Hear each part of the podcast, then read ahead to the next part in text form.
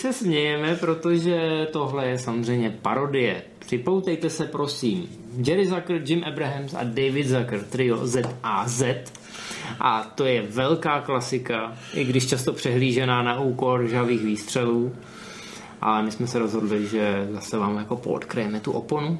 My se věděli. možná budeme věnovat i žhavým výstřelům a bláznivým střelám, protože ty filmy toho nabízejí opravdu hodně, ale chceme začít úplně od začátku, což je zrovna teda ten film. No ne úplně zrovna o tom bude řeč, ale je to první velký film téhle party. A musíme se vrátit eh, zatím teda ne do Kentucky, ale do Wisconsinu, do malého městečka Shorewood, eh, kde se tyhle tři sešly na škole a byli to takový ty typický nerdi. Ty hláškaři, kteří prostě proti životu a silnějším spolužákům bojovali tím, že měli ze všeho srandu. Protože jinak by dostali přes držku.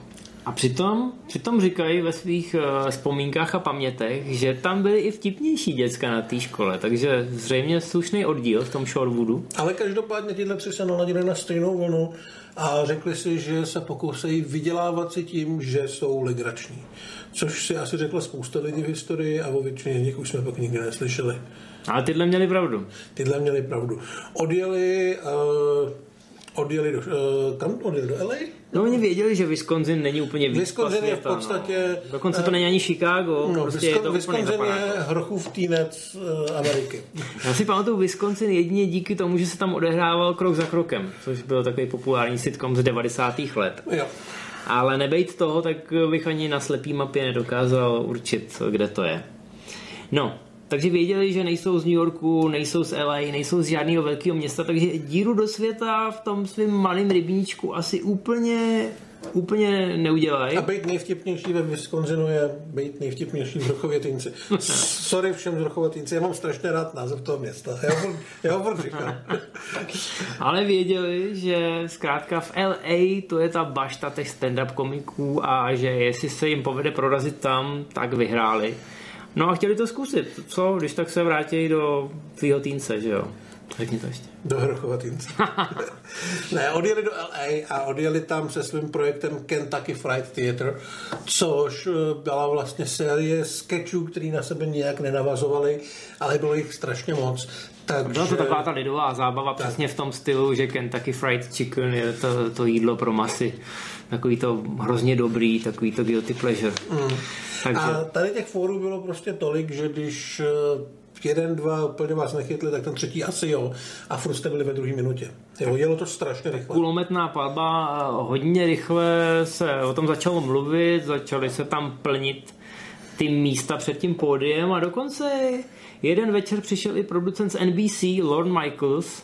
Což je totální televizní legenda dneska. Dneska je to takový císař, bez kterého si žádný začínající komik ani neuprdne. A Lon Michaels eh, se na to podíval, na ten jejich koncept těch sketchů a ty kulometný palby gagů, kdy prostě každou chvíli se tam děje něco jiného a řekl si, to by bylo docela dobrý v televizi a vymyslel koncept Saturday Night Live. Což jsou vlastně taky skeče, který už spousty let baví celou Ameriku. Jsou to pořady, ve kterých začínaly obrovský komediální hvězdy. Začínali tam uh, Dan Aykroyd, uh, Jim Carrey byl u konkurenčního pořadu uh, In Living Colors, který byl ale vlastně postavený na stejný koncepci. V podstatě každý, kdo v komice něco znamenal, tak tam buď nějakou dobu regulárně hrál, nebo tam aspoň velmi často hostoval. Ani je nebudeme jmenovat a platilo to hlavně potom v 90. letech. Will Ferrell je, bych řekl, jeden z největších čelních představitelů, Andy který, Samberg. který do dneska jsou aktivní, ale i ta nastupující generace přesně. Tina Fey tam dělala. I ten tvůj Davidson, který já, kterýho já moc nemusím, ale jako prošel si tím a díky tomu teď se objevuje ve filmech, takže ta, ta manufaktura, že jste nejdřív v tom SNL si získali nějaký publikum a pak jste dostali od nějakého hollywoodského studia nějakou malou komedii, kde jste se mohli prosadit, tak ta funguje v podstatě dodnes. No, ale trošku podivný na tom všem je, že Lord Michaels teda ten koncept se mu líbil, vymyslel si Saturday Night Live, ale neměla vůbec nic společného s Zuckerem, Abramsem a s Zuckerem. Ty se dělali dál svoje věci, dokonce natočili, respektive napsali, k režii tím nepustili film Kentucky Fright Movie, což byl ten jejich koncept gagů roztažený na hodinu a půl stopáže. Je to starý film, takže spousta těch vtipů už je trošku mimo, ale spousta je naprosto dokonalý do dneška. Velmi partizánský natáčení mimochodem. Oni si od studia řekli jenom o trochu peněz, výměnou za to, že si to budou moct udělat úplně po svým. Ale potom, když si to všechno spočítali, tak jim došlo, že si třeba nemůžou půjčit světla. Protože pro nájem ty filmové techniky byl nejdražší položkou toho rozpočtu. Tak oni se rozhodli, že se to bude celý natáčet eh, ve studiu respektive postavili si eh, takový kulisy a neudělali jim střechu, protože počítali s tím, že budou natáčet ve dne a že jim tam bude svítit dovnitř sluníčko, takže ušetří za ty světla. A to se ukázalo, že nakonec to nějak půjde. Ten film je velmi zajímavě nasvícen, lomeno nenasvícen a že uvidíte, tak si toho možná všimnete. Ale oni takhle velmi chytře ušetřili zásadní položku a povedlo se jim natočit všechno, co natočit potřebovali a ten film má v jistých kruzích dodnes eh, kultovní statut. Eh, tenkrát to samozřejmě velkou díru do světa neudělalo, ale myslím si, že zpětně se k tomu dostává čím dál tím víc lidí, hlavně teda fanoušků tohohle tria. Uh, ale byl to prostě jejich první filmový pokus, zatím teda furt to byla, řekněme, mm, stejná věc, jako dělali předtím, akorát do toho měli kameru. Pak už přišel Alečo začít dělat filmy a jejich tvůrčí proces, jak vlastně vymýšlet komiku, byl naprosto, naprosto geniální. Ti tři si prostě sedli, pustili si v televizi nějaký film, který byl co možná nejvíc vážný a nejvíc absurdní a vymýšleli, jak si z něj udělat srandu. No, oni to dělali občas, občas na to ani nekoukali v reálném čase, ale že zkrátka věděli, že jsou kanály, kde po půlnoci běží takové ty věci, co by se neujaly nikde jinde, taková ta třetí cenová. Takže vždycky zapnuli video, šli spát a přes den potom koukali na to, co běželo v té televizi v noci. A tam, tam opravdu byl výprodej filmový, takže tam běžely takový ty absurdní thrillery e, s divnýma zápletkama a právě tady narazili na snímek Zero Hour. Ten se točil okolo letadla, ve kterém všichni snědějí nějaký hrozně špatný, nezdravý prošli jídlo a začne jim být blbě. A bohuž, včetně pilotů. Včetně pilotů takže přistát musí člověk, který uh, letí jako turista a samozřejmě to je pro ně hrozně těžký. Ta zápletka byla čízy už v 70. letech. Furt se podle toho točí filmy. Pořád, ano. Eh, můžeme vzpomenout na Boeing 747 v ohrožení, kde Kurt Russell musí přistát, i když trénoval jenom na letadle s jedním rotorem a no, tohle má čtyři proudy Se, motory. Série turbulence a podobně. No. Takže tohle to viděli, přišlo jim to jako krásně idiotský film, že kterým se snadno dělala legrace. Já musím teda přiznat, eh, že já jsem, já si, když jsem si o tom potom čet, tak jsem si uvědomil, že vlastně tu zápletku znám a nevím, jestli ta rozhlasová adaptace, kterou jsem slyšel, byla tohohle filmu, nebo to bylo natolik podobná zápletka, jak si říkal, že se to používá pořád. Ale bylo to přesně stejný. Víš, jak ti v, v letadle vždycky nabídnou, jestli chceš chicken no, pasta. Jasně. Prostě vždycky máš ty dvě jídla. Že jo? Mm. Jedno je vegetariánský, nebo ryba, a druhý je normální. Tak přesně tuhle zápletku jsem slyšel a je to přesně o tom, že eh, ten pilot a všichni jako další ty, tak ty si dali tu skaženou rybu a ty lidi, co měli to druhé jídlo, tak ty teď najednou musí zachránit ten zbytek. Že? A musí rychle přistát, než ty lidi, kterým je blbě, tak jim bude ještě víc blbě a nakonec na tu otravu umřou, takže je to napínavý. No a já jsem to slyšel jako rozhlasovou hru uh-huh. a tenkrát se mi to hrozně líbilo, vůbec mi to nepřišlo, jako, že je to kliše, prostě mi to přišlo hezký. A do dneška, když někam letíme, tak s přítelkyní si každý je přítelkyní. To bych měl průsed. No, to musíš střihnout.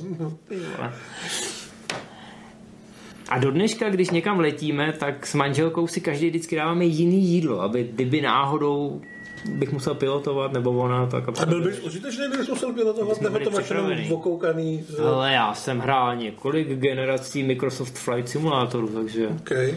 A dokonce jsem nedávno byl... Nehrál na posled Red Barona právě, tak já bych celkem Ne, dokonce jsem nedávno byl i v kokpitu Airbusu A320 a ukazovali mi tam, co za čudlíky jak funguje, takže já, já bych si věřil. Jo, a když tak bych měl přítele na telefonu, jako to v těchto filmech vždycky vejlá přece, že jo? Tak mě nevolej.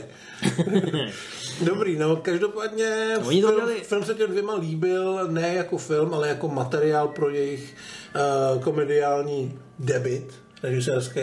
A oni to udělali chytře, oni neřekli autorům toho filmu, eh, co s ním plánujou, nebo prostě studiu, eh, majitelům licence, ale oni zkrátka rovnou koupili práva, jako to děláte, když to chcete třeba zremakeovat nebo natočit znova. Ty práva staly 2,5 tisíce dolarů.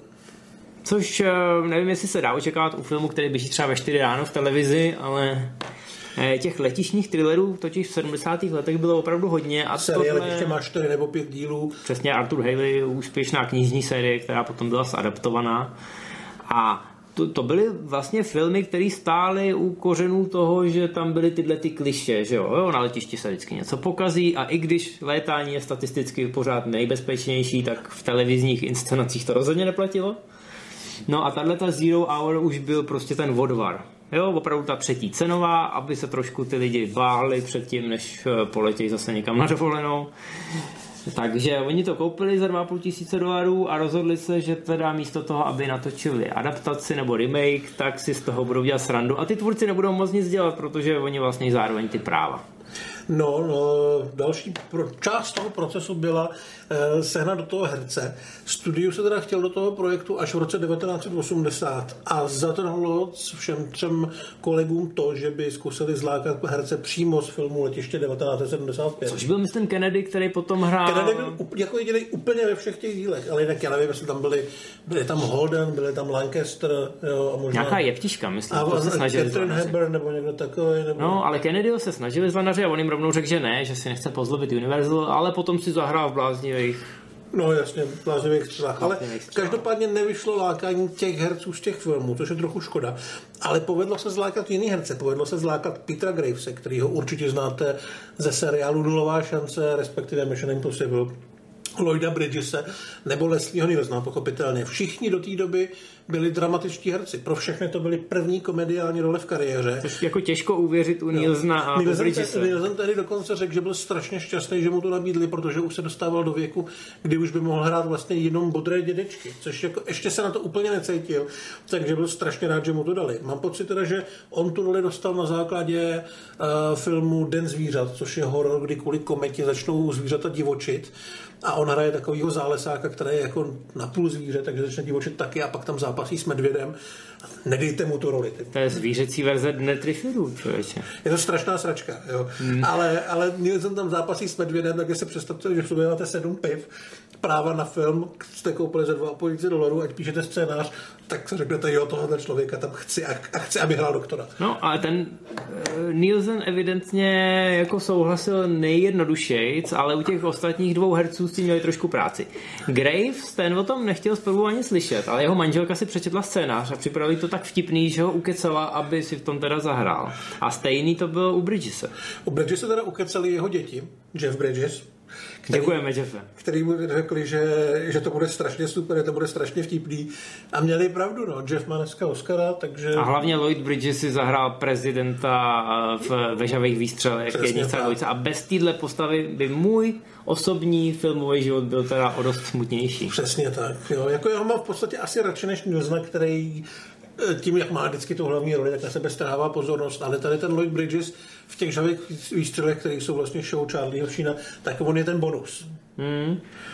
A tady samozřejmě ten záměr obsadit ty, uh, obsadit ty herce známý z vážných rolí, který navíc ty absurdní hlášky a ty fóry budou deklamovat s uh, tou pokrovskou kamenou tváří, tak ten byl ten byl úplně jasný. Prostě, uh, to byl i ten důvod, proč oni chtěli ty původní postavy z té série toho Haleyho protože chtěli ty diváky trošku vyvést konceptu, trošku šokovat. No vlastně se říká, že Nielsen byl jeden z malérců, který dokázal s absolutně vážnou tváří říct jakoukoliv kokotinu.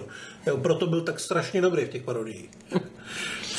Tam mimochodem, eh, pokud bychom měli najít nějaký trademark eh, Zakra Abramsa a Zakra, eh, vždycky, když se nějaká postava zeptala na nějakou banální věc a odpovědělo se jí jako Nemocnice. Co? Co je nemocnice? O, to je taková budova. Kam se vozí, kam se vozí zraněný lidi. No, no, přesně.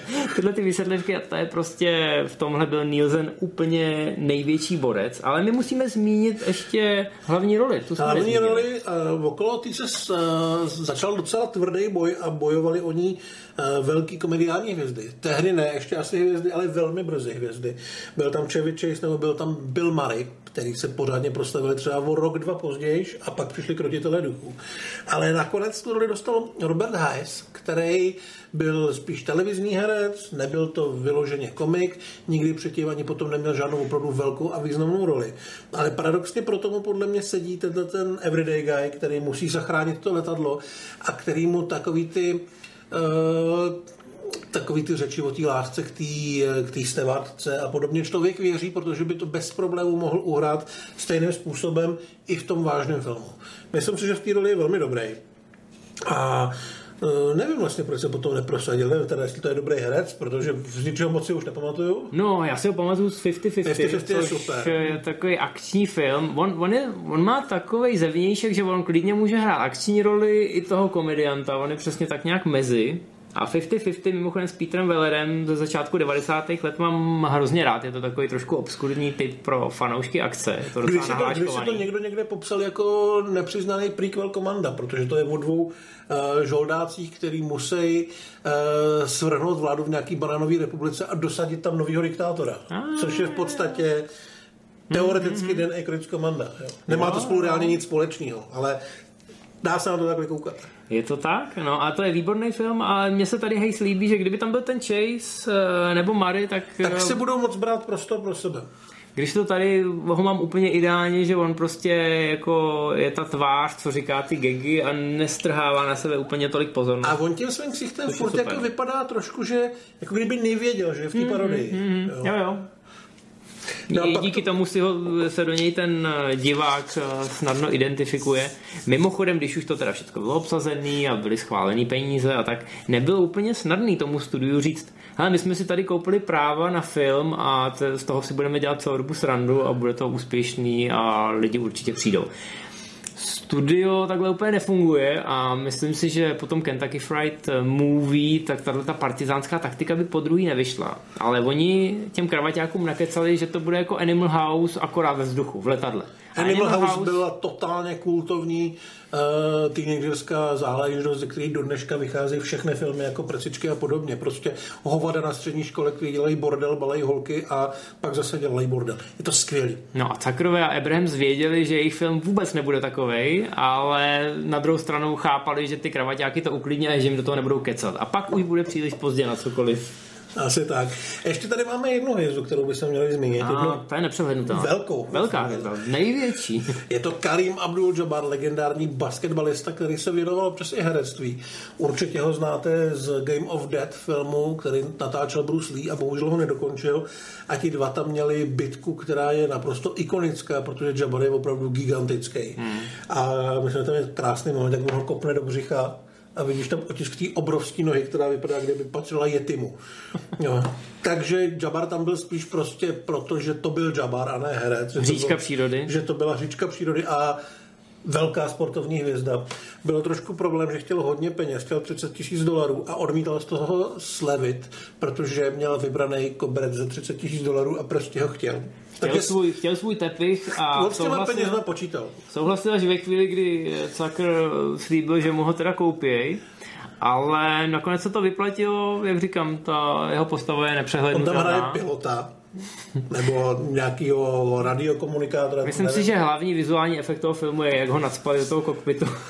Asi tak, ale uh, myslím si, že jsem měl říct o víc, že jo, když jsem píše, že ho dohnala karma, protože on je opravdu legenda v Americe a vždycky, když letí někam letadlem, tak ho zvou do kokpitu a se s ním chtějí vyfotit. Přesně. Protože přiboutejte se, prosím, měl obrovský úspěch a on je nepřehlednutelný a zkrátka všichni, všichni vědí, že to je on, že to je to je ten basketbalista, co hrál v tom filmu, ani nemusí třeba vědět jeho jméno. A na té fotce to samozřejmě vypadá skvěle, když se s ním vyfotíte a vy tam máte hlavu a z něj jsou tam jenom nohy, prostě super. Instagramový moment. Tak.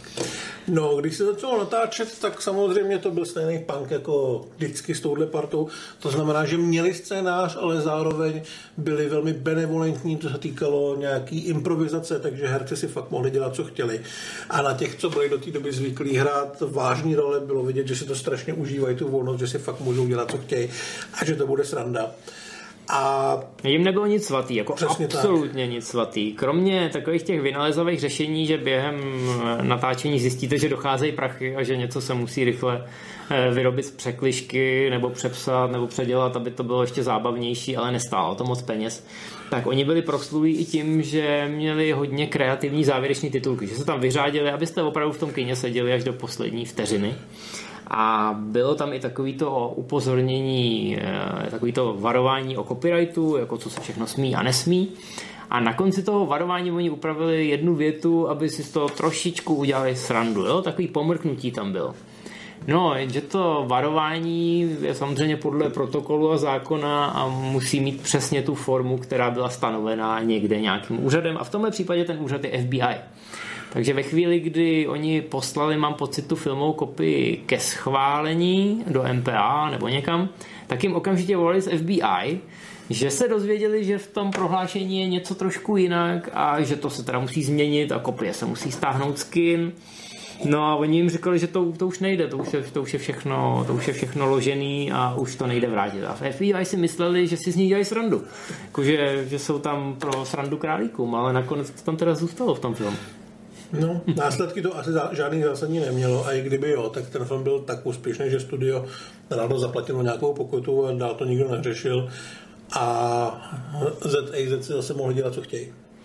No a vybírat, vybírat, čemu se v tom filmu nejvíc smějeme, to, to je hrozně složitý. Tam přesně jak si říkal, jak to bylo v té jejich původní divadelní show, tady je jeden gag vedle druhého, všichni herci mě, mě to... osobně nejvíc baví to, že tam je ten autopilot, což je taková obrovská nafukovací figurína a ten má profil na IMDb jako herec. Ah, no. Takže ono to žije i dál dlouho po té premiéře. To je pravda, ale jinak vybrat konkrétní scénu je těžký. My tady tady máme vypsanou jednu, protože to je krásná ukázka toho, jak u těch parodií eh, je ten humor univerzální a krásně funguje potom i po překladu do jiných jazyků. Tam je taková scéna, kdy jsou tam dva černoští pasažéři a ty mezi sebou mluví takovým opravdu hardcore pouličním slangem.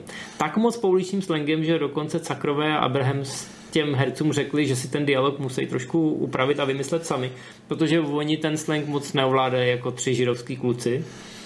To znamená, že eh, ty herci hodně, hodně improvizovali a potom se k tomu vymysleli ještě vtipný titulky pro lidi, co tím slangem nemluví, že jo? To tomu dodalo ještě další vrstvu toho vtipu.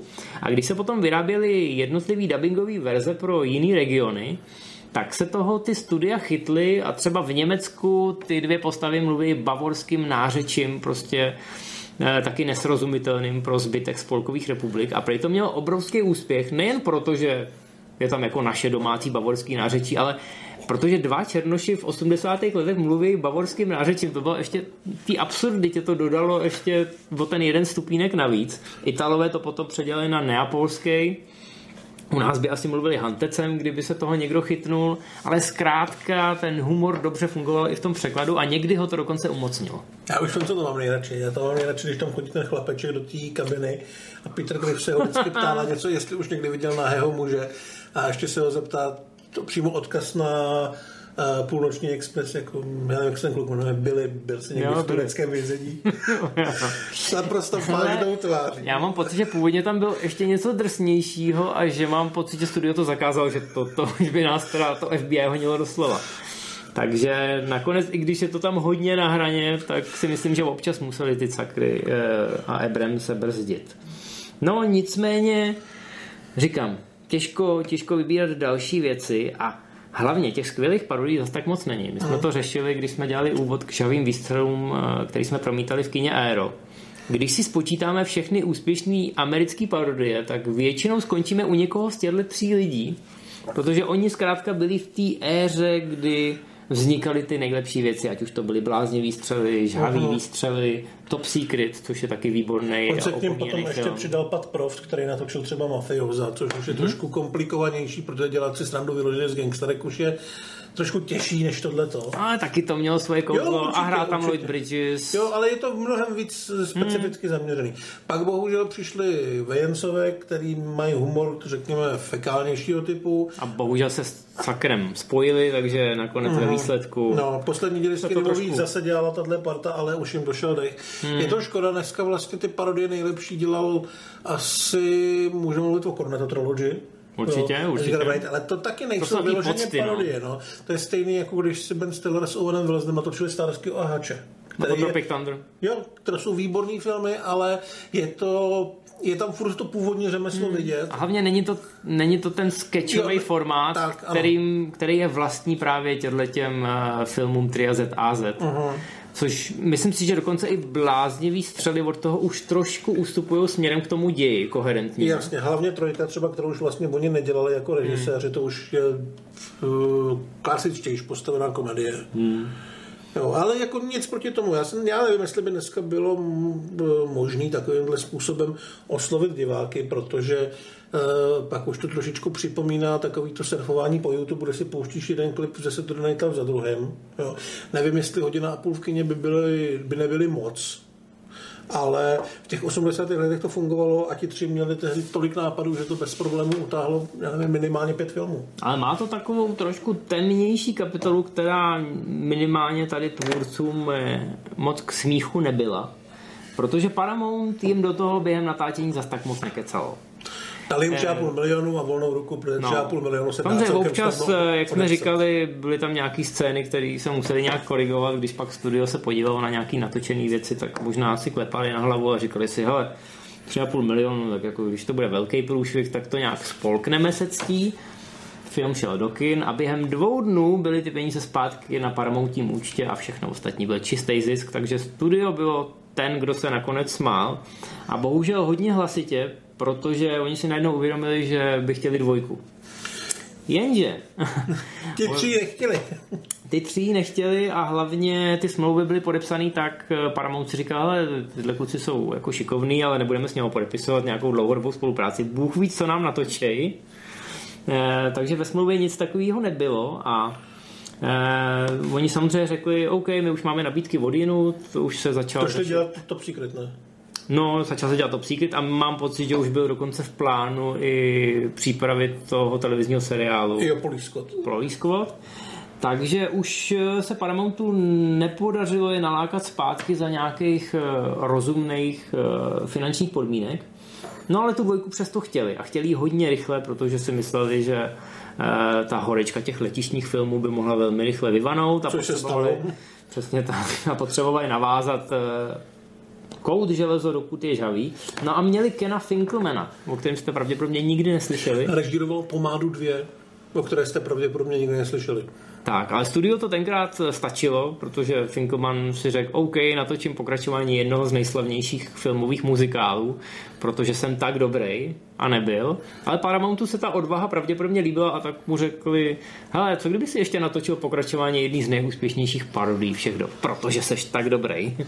No a on na to kejvnul, dokonce si k tomu i napsal scénář. Který ale... byl z velké části vykladačka z původního scénáře. Velmi rychle zjistil, že není moc vtipný, respektive, že nemá tyhle ty nápady, tak vzal v podstatě většinu scén z jedničky, které fungovaly a tomu napsal nějakých 20% materiálu, aby bylo jasný, že to není ten původní let, ale že je to nový let, ale v podstatě se stejnou letuškou, se stejným hrdinou, akorát, že letějí znova někam a znova se všechno pokazí a tentokrát to teda není letadlem, ale raketoplánem. Jsou tam některé nové postavy, je tam William Shatner, ale ve skutečnosti je to v podstatě o tom samém a najdete tam gegy, které jsou opravdu jedna ku jedný. Což nás teoreticky může zavést do naprosto bizarní situace, že někteří lidé, jako ten například, například kolega, viděli dvojku dřív než jedničku a, a dobře se u toho bavili. Strašně se u toho bavili, což je samozřejmě legitimní. Jako je tam Robert Hayes, je tam Julie Haggerty, je tam, není tam Leslie Nielsen už teda, a, ale je tam Lloyd Bridges. Jsou tam dobrý herci a ty vtipy nějakým způsobem fungují, i když teda ani jeden Sucker, ani Abrahams u toho nebyli. Ale, ale ty herci, no. ty herci už věděli, jak to mají zahrát, protože už to jednou zahráli a v podstatě to bylo ve stejných kulisách, to znamená, že to stálo minimální peníze a nějakým způsobem to fungovalo. A já jsem viděl teda první dvojku a říkal jsem si, hele, to, tohle je jako velká bžunda, velká sranda. A viděl jsem ji potom asi pětkrát, protože jsem se to nahrál z televize na vhs a pak jsem teprve eh, začal pátrat a zjistil jsem, že existuje jednička. A bylo to přesně v duchu recenze, kterou na dvojku napsal Roger Ebert. A ten řekl, že dvojka je docela dobrý film, pokud nevíte, že existuje jednička. A docela dobrý, myslím, to hodně z rezervou. Jo? Takže já jsem se pak podíval na jedničku a zjistil jsem, jaká velká blamáž byla ušitá a kvůli té blamáži eh, Zakrové a Abraham řekli, že ten film nikdy neviděli a nikdy se na ně nepodívají. Málem, málem teda vznikla i trojka, která byla slibovaná na konci toho sequelu. Na to už nikdy nedošlo, protože na dvojku do kina lidi nepřišli a film komerčně propadl. Jestli opravdu vyvanula ta popularita těch letadlových filmů, nebo jestli lidi chtěli nějakým způsobem originál a nechtěli přeživovat tu kopii, o který si věděl, že s ní nemají uh, Cakr Abrams Cakr vůbec nic společného, těžko říct ale film se prostě nezaplatil nebo neuspěl tak, jak se čekalo a nebyl důvod točit třetí díl. Což vlastně asi nikomu nevadí. A naštěstí Cakrové a Abrahams si šli dál po svým a budovali si dál úspěšné kariéry, ty filmy i seriály, už jsme zmínili. Tady to zkrátka skončilo u té dvojky, nebo spíš u té jedničky. Neudělejte stejnou chybu jako já. Puste si opravdu tu jedničku a až si budete myslet, že znáte každý ten gag i pospátku, i kdyby jsme vás probudili ve tři ráno, tak si možná můžete zkusit pustit tu dvojku a budete u toho asi hodně trpět. Na druhou stranu těch dobrých parodí existuje hrozně málo, takže kdybyste vyloženě, vyloženě, vyloženě chtěli a měli absťák, tak to můžete zkusit. Ale jenom po tom, co opravdu budete mít tu jedničku v malíčku. Což myslím, že se vám stane, protože tohle je přesně ta parodie, která i díky tomu sketchovému formátu si vyloženě říká opětovná zhlédnutí. A furt tam budete nacházet něco nového, nebo se budete furt smát stejným vtipům, protože jsou tak dobrý. Takže tak. To je od nás asi všechno. Je to klasika, trošku zapadlá neprávem vedle žavých výstřelů a blázně výstřely. Důvod navíc, proč byste ji měli vidět. A pokud jste ji viděli, tak asi nepotřebujete důvod navíc, abyste ji viděli znova. Přesně. Napište nám do komentářů váš nejoblíbenější gag. Já si myslím, že tam budou samý různý, protože tady si každý najde něco, občas něco jiného, ale dohromady ta mozaika je zkrátka fantastická a nestárne ani po letech, protože dobrý humor je zkrátka nadčasový. Tak se mějte, čau. Čau.